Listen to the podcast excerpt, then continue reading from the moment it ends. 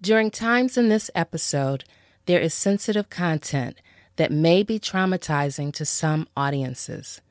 Listener discretion advised. Welcome to Once Upon a Time in Adoptee Land. I'm Jennifer Diane Ghostin, your host. Storytelling is just one of the best ways for adoptees to convey what has happened in their life from their perspective, and a great way to open up to the adoption community. You, the listening audience, will have the opportunity through episodes in this podcast to learn, dissect, and grapple with some of the issues involving those of us separated from our family of origin.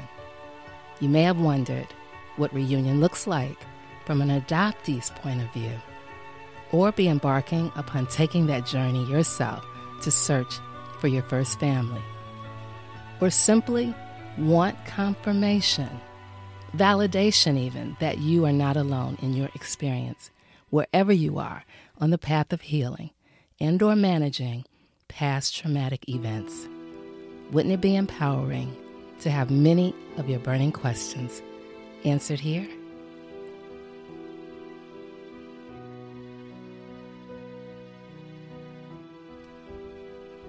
My next guest and I both call Nashville, Tennessee our home.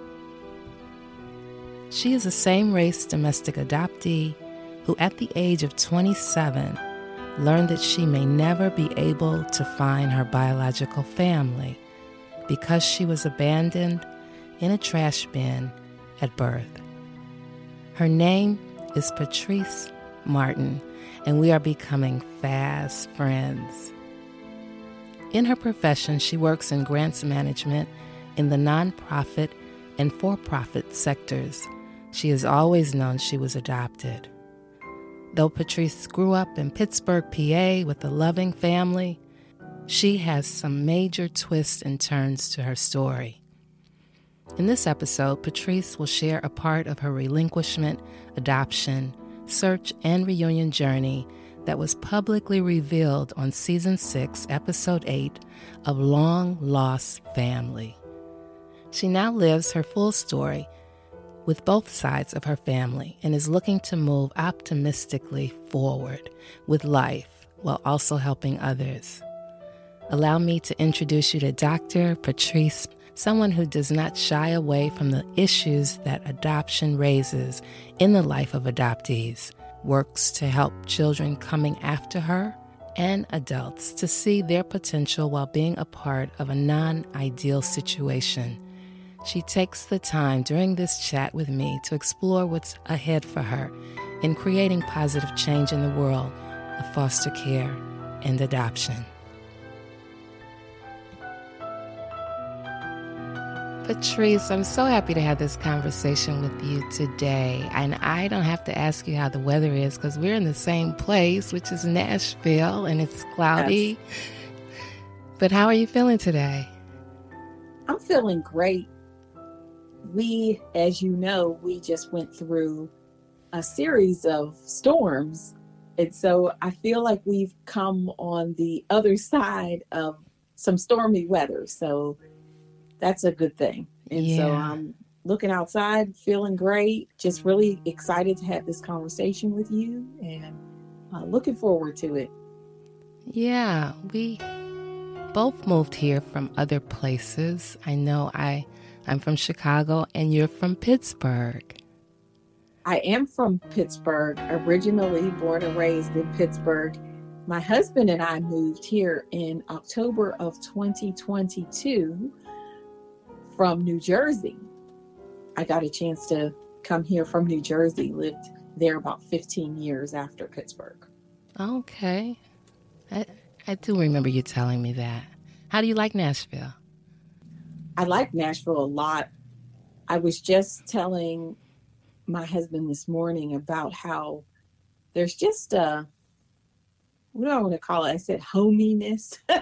That's not a word, but just a calmness to the people and a little bit different vibe than living in um, New Jersey. Uh, the people are just overall have just been so more, you know, welcoming and friendly and um, fit more family oriented. It seems like, you know, So I really like that aspect of it. Reminds me a lot of Pittsburgh and where I came from. People just go out of their way to kind of help you and that's so true. So yeah, I, I really like that. I agree. And people always ask me, especially those from Chicago, what is it about Nashville? So I'll just briefly say, I'm going to just say what you said. I find the people to be kind, even if they don't know you.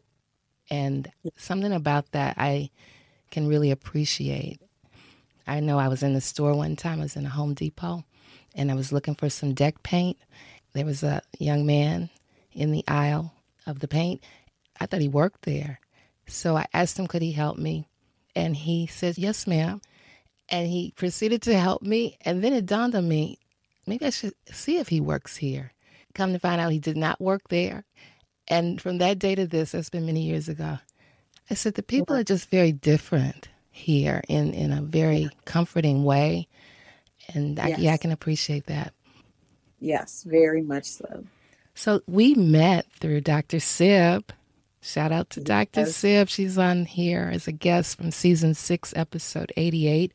And I'm so glad she put us together. First started yeah. via email, and then we took it to the next level when you were the most wonderful host for Angela Tucker's book event here in Nashville back in June.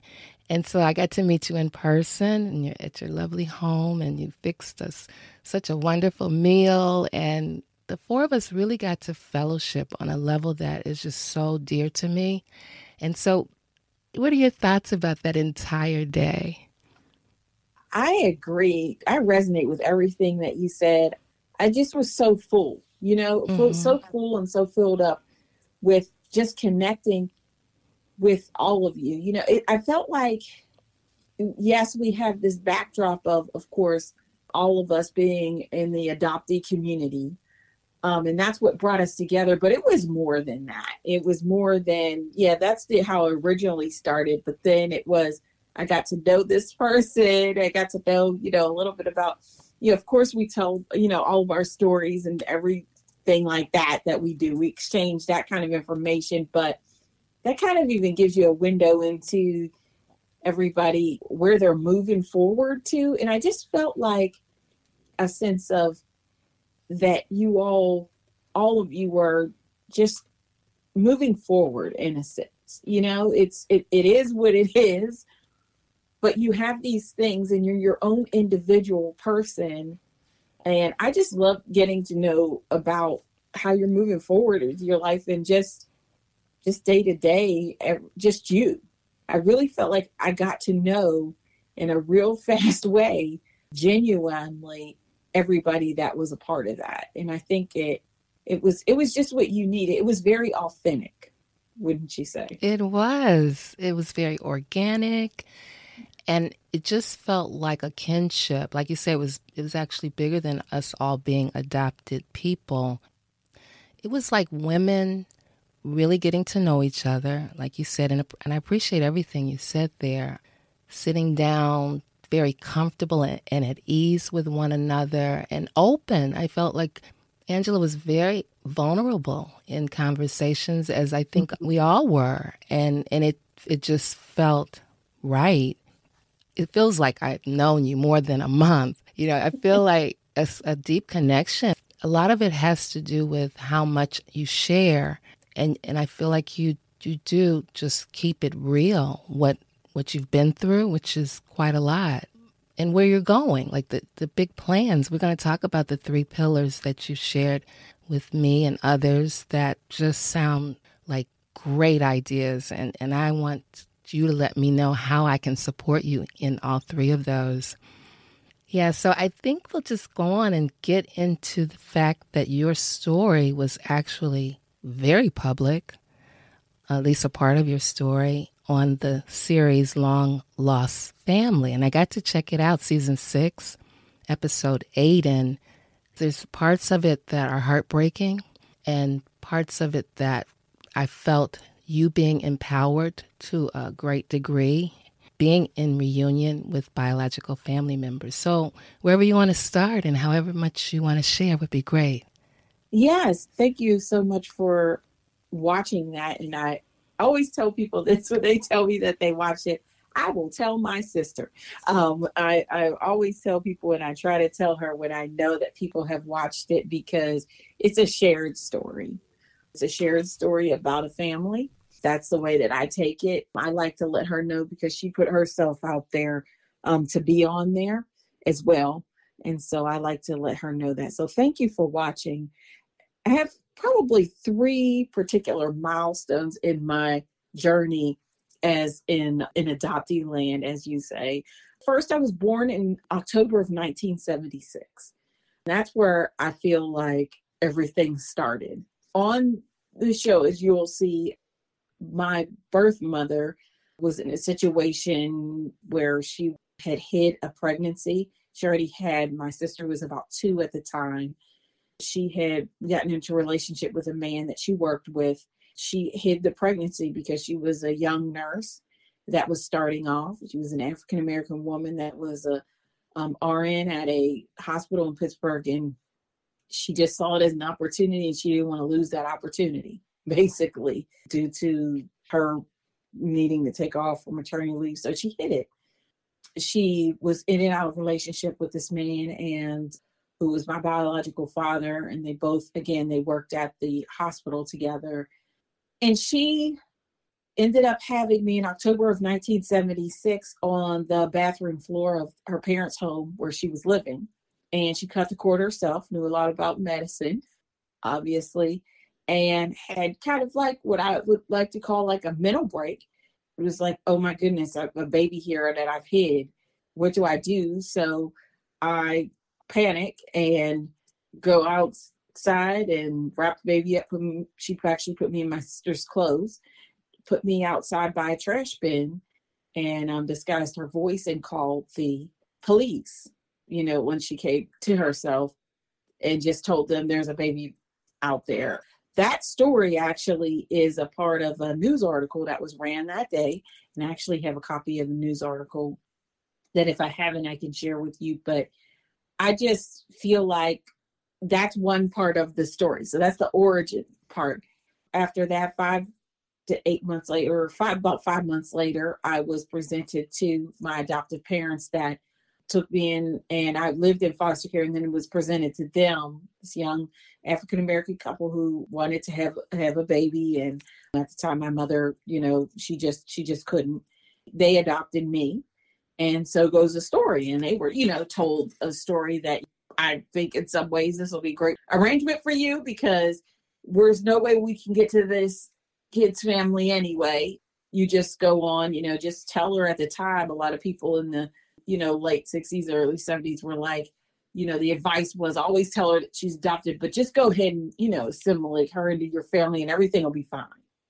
So that's what they did. And they raised me, you know, I had a pretty much middle class upbringing, you know, uh, went to uh, my mom made some sacrifices. She was a nurse as well, um, coincidentally, and made some sacrifices. And I ended up in, um, you know, some private schools and everything like that. Was raised pretty normal upbringing. My parents, however, did have some challenges, and they split up by the time I was about six or seven, because my my father um, suffered with alcoholism really bad by the time I was 13 years old, he had spiraled out of control so bad, my adopted father, that um, he actually did commit suicide. And I tell that part of the story not to disparage, you know, his memory or anything like that or expose my family to things, but I think as we talk, you'll definitely see that's one of the reasons in some of the work that I'm working on moving forward there's some reason behind some of the work that I'm doing.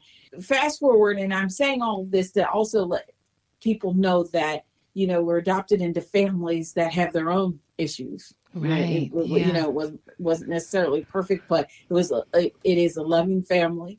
Um, my family's very loving, took care of me, and all of that. Fast forward to about 2004, I'm coming into my own, doing my own thing, my own career, and there was just crossroads where I think my mom was starting to see where I was kind of coming into my own. She needed to revisit this idea of being adopted and me possibly looking for people. And because the part of the story that she had withheld was the part about me being left in the trash bin. So I had always known I was adopted, but I did not know until 2004 that I was left by a trash bin. So she um, did some research, got when uh, got the article, was able to show me that, and just really kind of let me know about the whole totality of my story. So I'm in the back of my mind thinking, well, if there's any hope of me ever finding anybody, that's just not going to happen.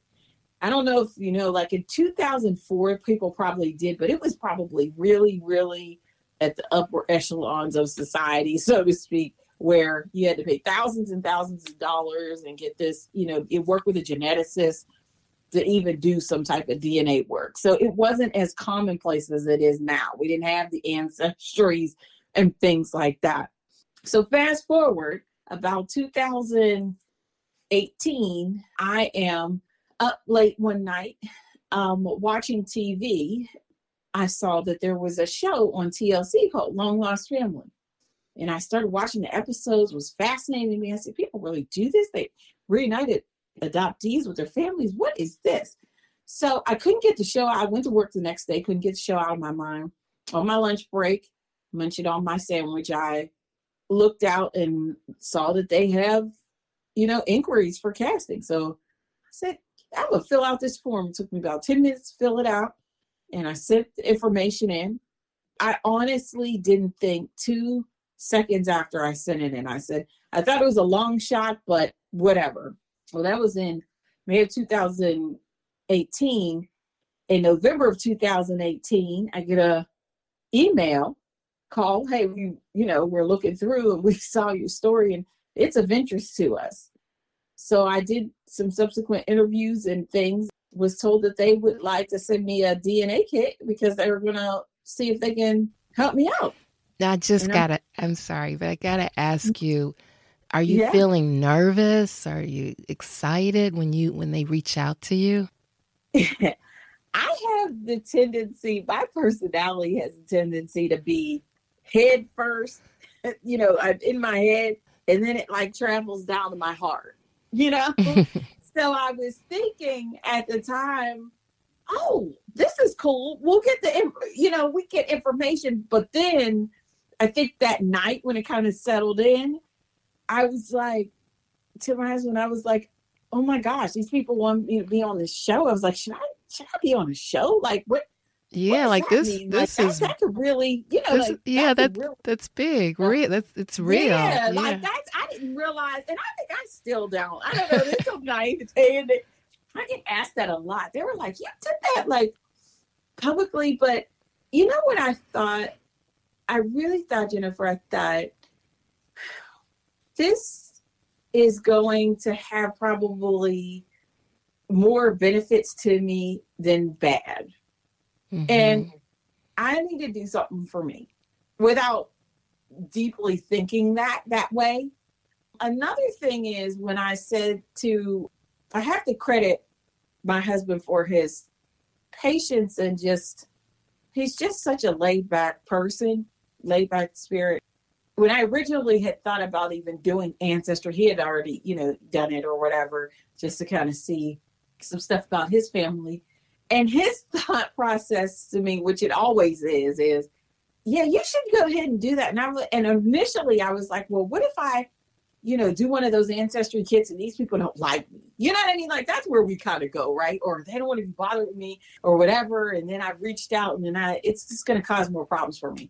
He was like, or there could just be more people that we can invite to the cookout. Oh, I love that. Or a shout out to supportive partners. Yes. it is. I was like, well, I never thought about it that way. Okay, or or they or they could, you know, in his mind, he was like, or they could have some bomb cookouts, which they actually do, and we could get invited to those. He likes those cookouts, doesn't he? Um, yeah. So that that actually he helped balance that out. You know, I, I say that in a funny way, but in the reality of it and being very real about it, you need somebody that's going to help you see because you get twisted up in your head, right? the benefits of it. And that's for anybody that's doing this work. You know, I'm always going to drop a tidbit of it's just the teacher in me or whatever. That if anybody is doing this work, anybody that's listening or hasn't done it or is thinking about doing it, that's the stuff. It's okay to think that, to have that duality, but get with a, a trusted partner, friend, whoever, husband, wife. I'm so glad you said all of that because something that's very common with guests on the show is their partner. They they really spend time talking about who they took along with them. And I would say it was my son. And you named you named whoever, right? It doesn't have to be a spouse, but certainly consider taking someone along with you to be able to unpack and to get the support through the journey. So thank you for saying that. Yeah, it is. And and you know, you, you and I, you know how you and I do with talking, but that's a, telling to me that you know you picked your son, and I what I said is somebody that fully sees you, right? Mm-hmm. Whoever that is, whoever your person is, take them along with you and just try it out. Try this thought out. If you toyed around with the thought, think about doing this DNA kit. You know me, you know, but I, I think I'm just going to just do it and see, okay, and let them know. Now you know I'm scared, right? they already know. Yeah. Yeah. My son knew I exactly could... what to say to me. I remember most people were like, well, as soon as your birth certificate comes, open it. You got to open it right away. I was like, I don't know. And my mm-hmm. son was the mm-hmm. only one to say, I understand that you don't know. That, you know, he wasn't the least bit like, open it now. And I think, like you said, he completely sees me. Oh yeah. Yeah. Oh, so. yeah, he does. oh yeah, he does. That's his that's his mama. So mama ain't ready. I ain't nobody needs to tell mama when she needs to be ready. exactly. You know? and I that's I so that's needed that. Yeah. We could have a whole nother conversation, I think, that we could take about why that's important and it's especially important for us at any turn in life. Yeah. Right. About us having really, really safe people. Mm-hmm.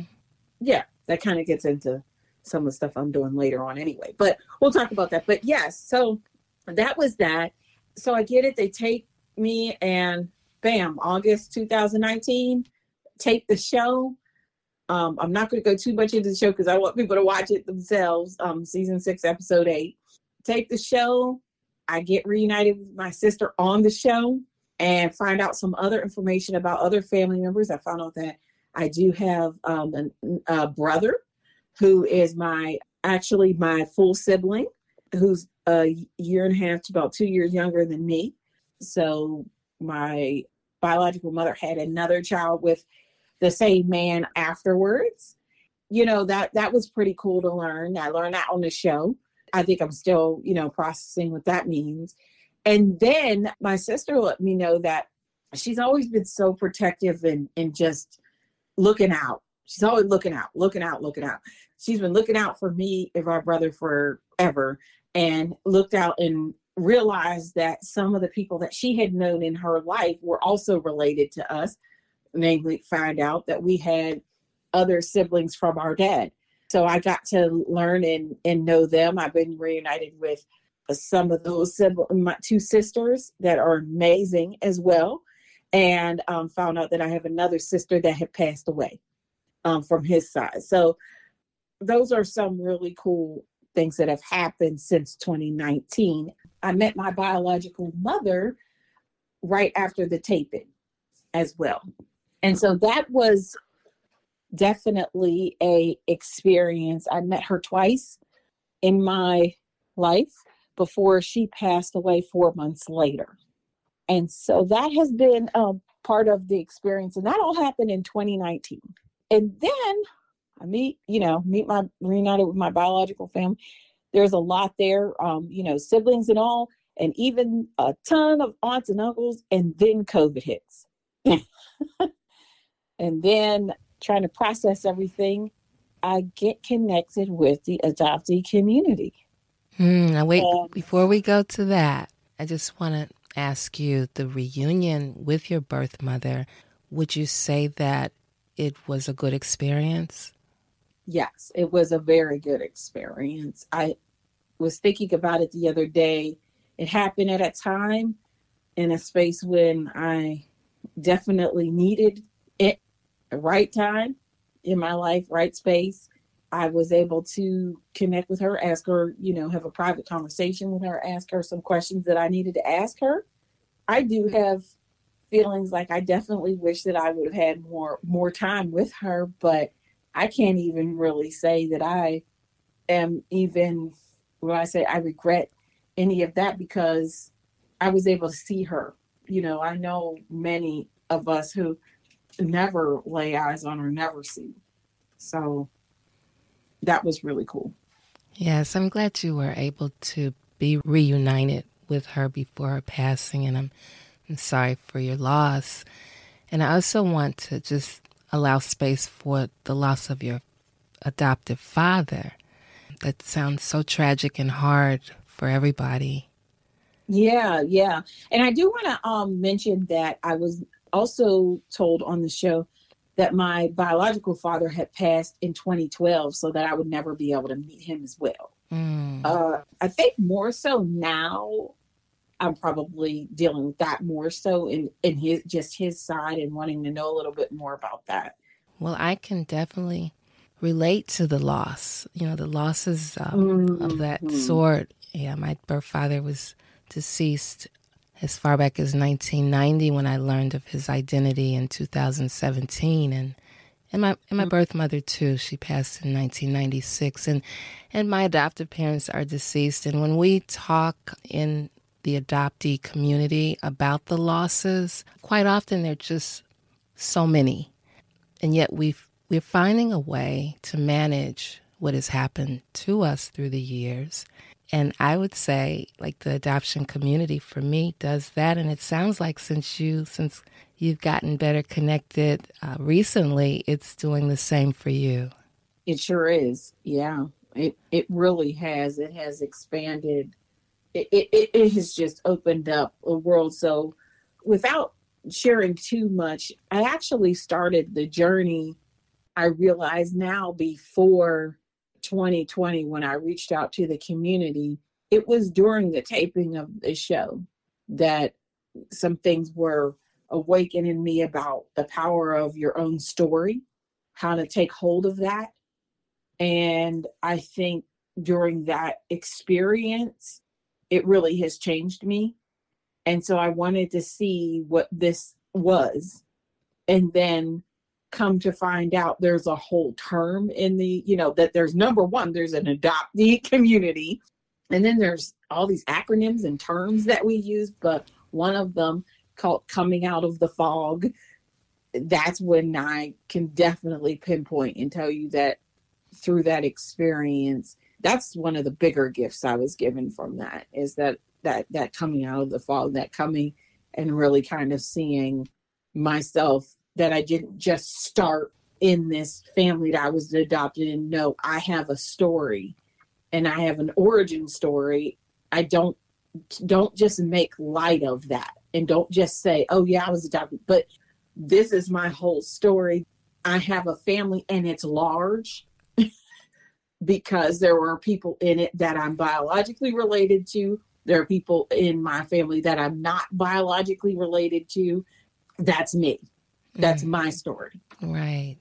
I love when you say Reader's Digest version. You know, when we often talk, you know, outside of like right now, you say that, and I think I've got to borrow that because our stories are so full.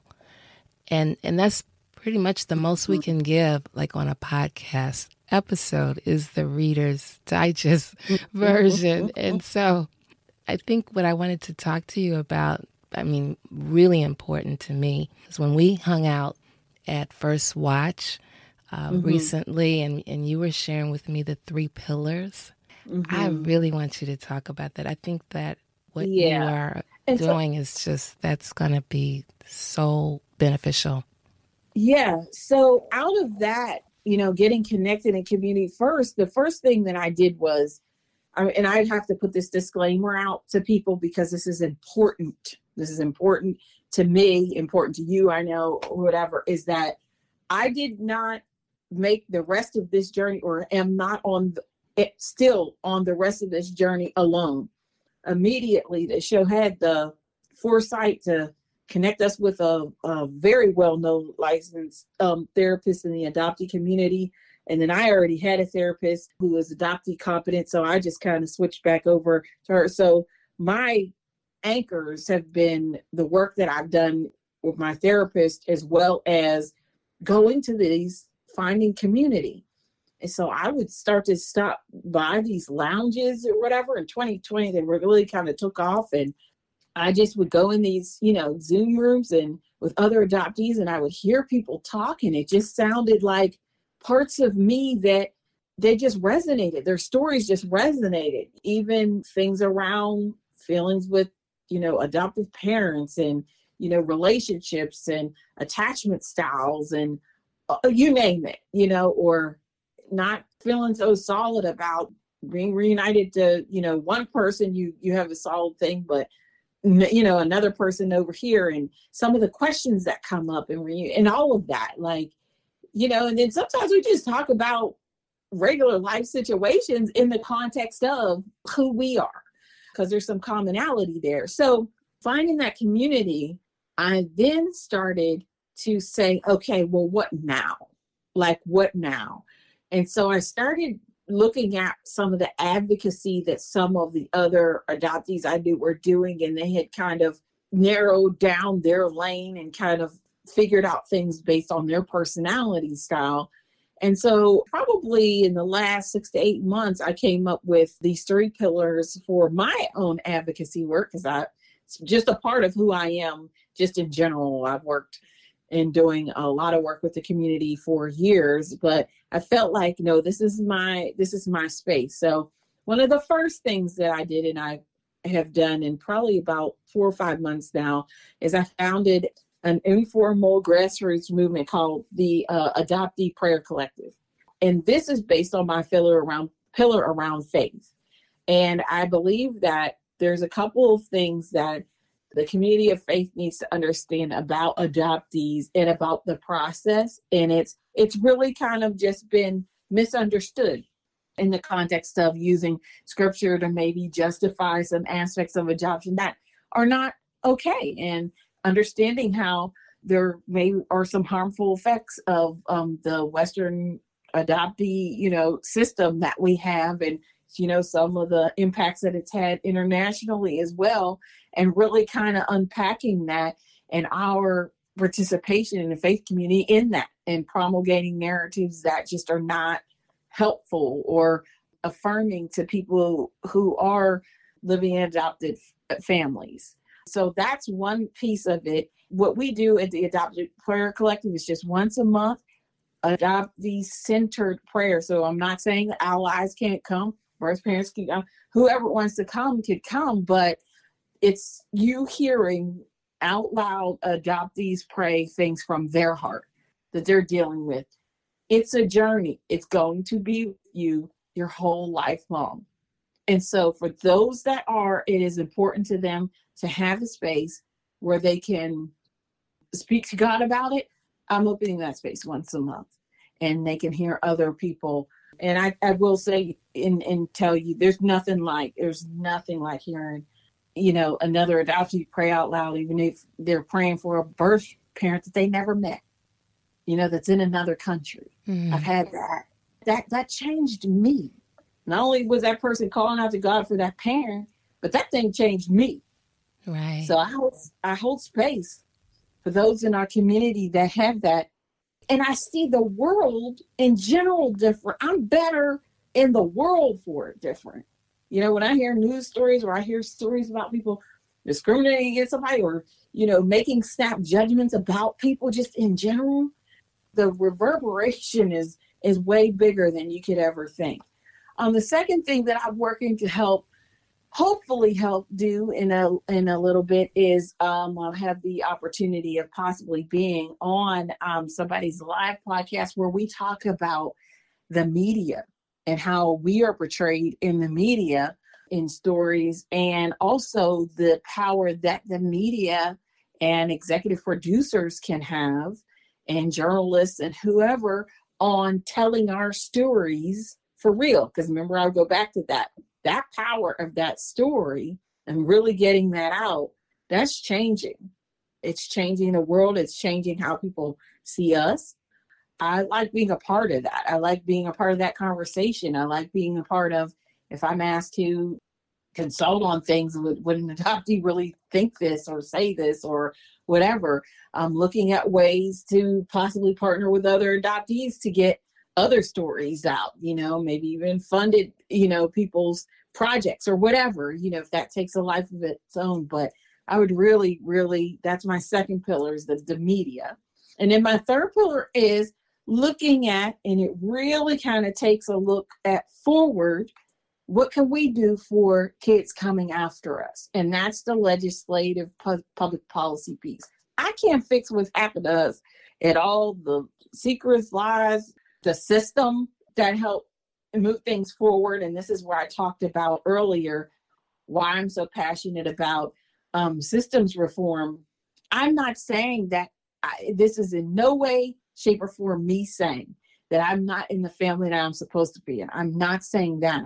However, knowing what I do know about families now in my own experience, I can take that and help someone else. So, for instance, here in Tennessee, there have been some recent laws where they've shortened the time of home studies that are done before a child is placed, just because they have a lot of children that are in the system right now. Oh, I didn't know that. Get those yeah. those kids moved through, and that sparked to me. I'm like, no, no, no, no! Don't shorten that time. And let me tell you why. Let me tell you about my personal story.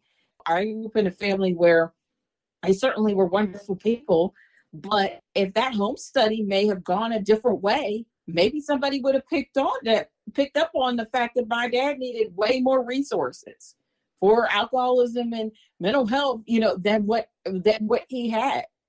Let's not lighten up on the gas on the home studies for adoptive parents. Why would you do that? you know, why would you give less time to that? Me knowing what I know, you know, I experienced at 13 double loss. I mean, there's just like you said that we do we do the Reader's Digest version, but if I could deeply go into that, it's a miracle that I'm sitting here and talking to you in my right mind, you know, for some of the additional losses you experience on top of what I now know about the loss that I experienced of not being able to, you know, genetically mirror and all of those different things. There's some real stuff that I was dealing with that I didn't realize, especially in my formative like teenage years. And so if I can help prevent or just make it a little bit more stable for some kids coming after me, I want to do that. And one of the things that I think I that I believe in is using the power of systems reform to do that. So those are my three pillars and that I hope to get involved in and hope to do that. I've kind of taken a break a little bit from my advocacy work this summer for some self-care and, and I'll put a pin into this as a side note.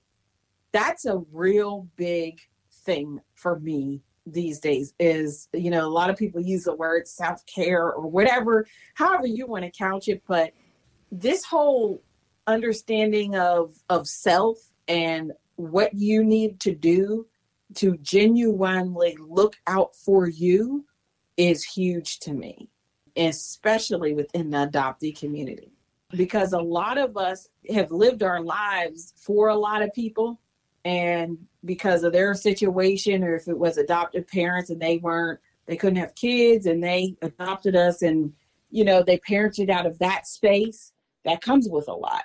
And so i just feel like i'm really big advocate on whatever you need to do that you're fully seen you're fully heard you need to you need to take care of you thank you for all of that yes i uh, i look forward to to supporting you in any way I can with all three pillars. And thank you so much. I really appreciate that. Yes, and and know, I know you will. I, I yeah, absolutely will. I mean, we're here in Nashville together, which I'm just really thrilled about, and we're going to be, I think, doing so many things together. We've got something we're looking forward to. This mm-hmm. won't air until after that, but our Operation Fog Lift is coming to Nashville uh, yes. August 5th, and we're going together and we're going to hang out at the farmer's market before that. And so, You'll just have to come back and be a guest after that so we can tell everybody how it was. But I, am actually yes. really looking forward to that. And if you have any links that you want me to put in the show notes, please let me know for the Adoptee Prayer Collective. Yes. Yeah. Because I'm sure people would like to know how to, to engage that way. I wanted to, to ask you just a couple more questions. And before I do, I want to go back to Long Lost Family. I believe that series is over, right? Yes, it is. I'm actually the last episode that aired. Okay, uh, yeah, and the series, but it is out there for viewing on both the TLC channel collection. Is there a link to go yes. be able to go right to it that I could put in the show notes? Yes. Okay. And I just wanted to ask you would you recommend people to think about or be open to shows like that when they want to find their family, biological family, and be in reunion? You know, Jennifer, this is a funny that you're asking me this, and I enjoying that you are asking me this. I was telling a cousin of mine about some of the work that I had, you know, was doing on the advocacy side. And they said, Oh, I know somebody, and they hooked me up with this particular she she was an adopted parent and she also works in an adoption agency and she i think you you would love to be with this person you know go go and talk to this person because she might have some resources for you you know. Okay fine. So we finally got on the phone call and i started to tell her a little bit about what i'm working on but then told her yeah i'm in, in reunion and i actually was on this show or whatever. And her reaction was i would never have recommended that you do that. Mm-hmm. So I said, I took a couple breaths because I was in a, in a different space and she had caught me in a couple years ago. I don't even know if I would have been able to respond to her. Mm-hmm. But this is what I said in a nutshell to her. I said, I hear what you just said to me. However, you are an adoptive parent and you work in adopt, you know, an adoptive agency. One of the things that I would like, since I'm in the community, for you to consider is that people have their own story and they make choices about finding out the information that they need to find out in the way that they need to find it out. People have that agency to do whatever they need to do to find information. If you go back to what I said, I said I was looking for information and I didn't know how I would get it. So yeah, I went to the show because I was looking for information. Any and way possible, right? By any means necessary. By any means necessary. People have done a whole lot of things. We've talked about people, you know, going to agencies to, you know, going to their state agencies to get information, to get their records and do it. I understand the question that you're asking is coming because of the public nature. I think people should think long and hard about that piece of it for themselves. But for some people, it's okay because they're just looking for the information and then they know that the, the stuff I needed to take offline and work with the therapist off, I took offline.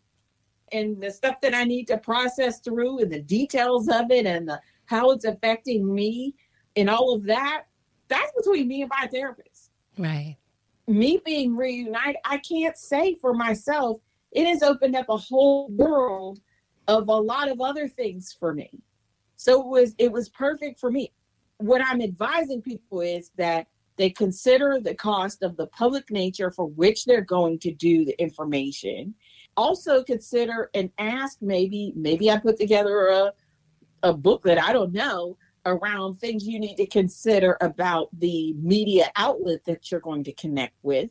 Because if they're there to just exploit you or exploit the story, then you might kind of want to see how things are done. And yeah, there was some drama to it in the sense of, oh, we're reuniting this person with their family they've never seen on TV. That in of itself is like enough drama there. Mm-hmm. And yes, there were some questions that were going to probe me to you know, answered, but I was more in my head at that time and wasn't, you know, you weren't going to kind of break me down to like start crying on TV. And for those of us that have done that, that's part of their personality and that's what they did.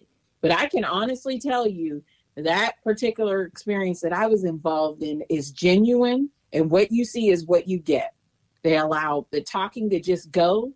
There were no prompts for anything and they just shoot. And that's really where that question, my question, was coming from a place mm-hmm. of what did you learn about that experience that perhaps would give guidance to someone else who may be considering that way to get information? Like you say that that they just want to know yeah. more to their story. And at present this seems like the way to go.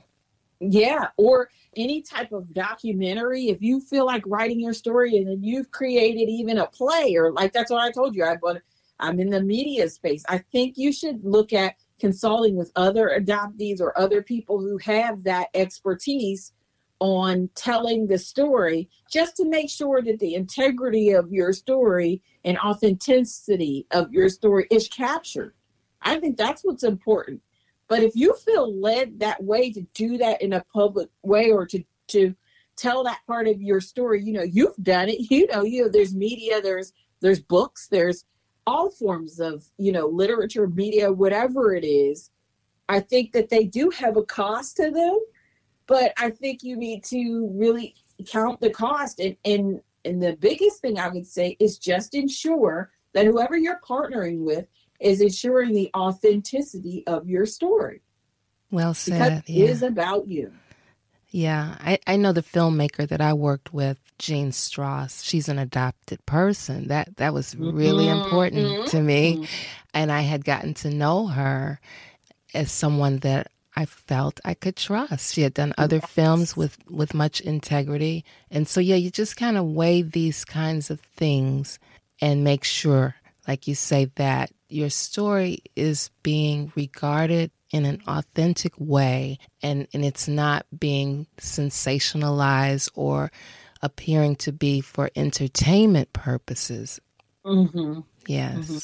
You know, something you said to me that I, I really I really hold fast to that and, and about being authentic and just being real, you know, there just naturally is right to our stories. There just naturally is that element of suspense or we already have that built into our lives. You know that all of us they hear these stories they're like what? Your mom did what? You know? Right, right. so there is naturally that that captivates people. So we already have that baked in. I think the thing of it is is the purpose for what you're doing it.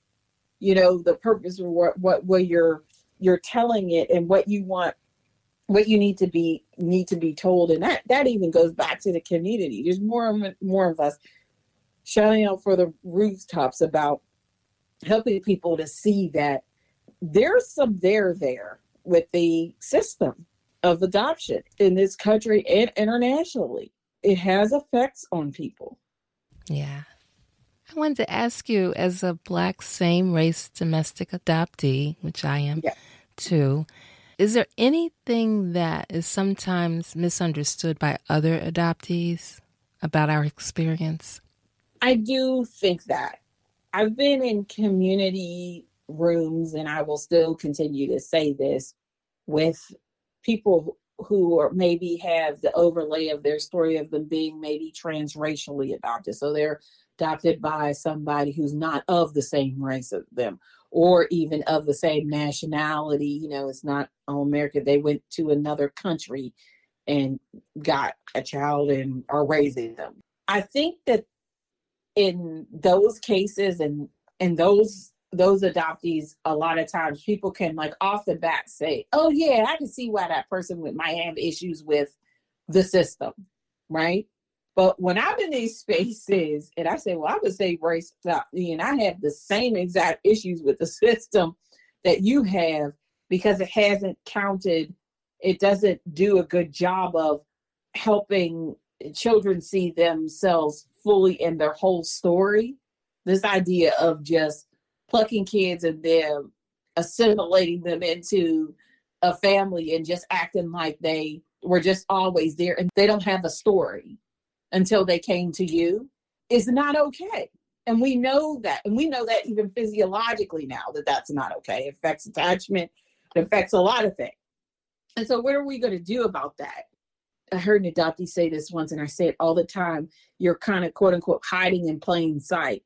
And for a lot of Black families, that was, you know, in the 70s and 80s, early 80s, if, you know, you were a middle class Black family, you were able to take, you know, kids in and you were able to adopt other Black kids. And, you know, that was a, a sign of, yeah, that that made you feel good to do that because you know we're now included in this adoption process in this narrative where in some ways we may not have been before however and yeah it's easy you know oh i've even heard the stories about people picking kids you know for shades and colors that look like them so they could just assimilate a person easier into a family you know or other people that found out late discovery adoptees that found out that their their family never even told them you know things in our community where we're kind of hiding in plain sight. No, you know what that feels like to be othered in this world. This is what I want to say to African Americans, Black folks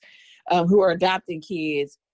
That child can fully be who they are in your family without you secretly hiding them and their story from them. If you know it, and even if you don't know it fully, because of whatever reasons, let them know that you support them in finding out their story and genuinely include that. Don't just say you're supportive for the narrative of it. Really be supportive of that person being who they fully are in the context of that. And I think that's my message to people. If you choose to participate in the system, You've got to realize that the person that you've adopted has a full story, and you have to decide and resolve in yourself that you're honoring that story and that it's not about you. Thank you. Thank you, Patrice, for all of that. And and I want to honor your time and ask you in closing, is there anything I didn't ask you that you'd like to share? No, I think this is a great conversation. I think this balance with well, how did you get here? But how are we moving forward? Mm-hmm. And I just want to say to you that I'm glad to be moving forward with you. And oh. I am honored to be on this podcast. I'm honored to be share space with you and for the wonderful body of work that you already have. And I think we're we're just moving forward together. Oh, I appreciate that. I feel the same way. I'm glad that we are working together and fellowshipping and getting to know each other more and more with each engagement and it's like I look forward to talking to you. You're so wise and and warm, like you're, you're just loving.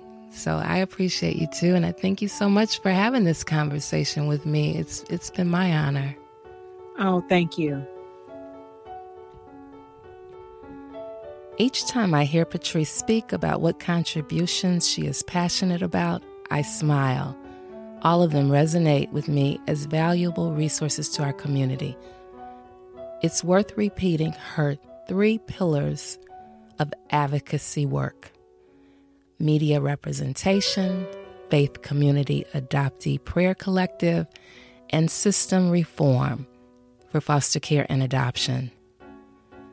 A couple of weeks after the recording for this episode, Patrice and I were happy to attend an event here in Nashville, Operation Fog Lift, that took place on August 5th. We met with its creators, Rebecca Autumn Sansom and Liz DeBetta, at the farmers market before the showing of the film, Reckoning with the Primal Wound, and the one woman play, Unmothered.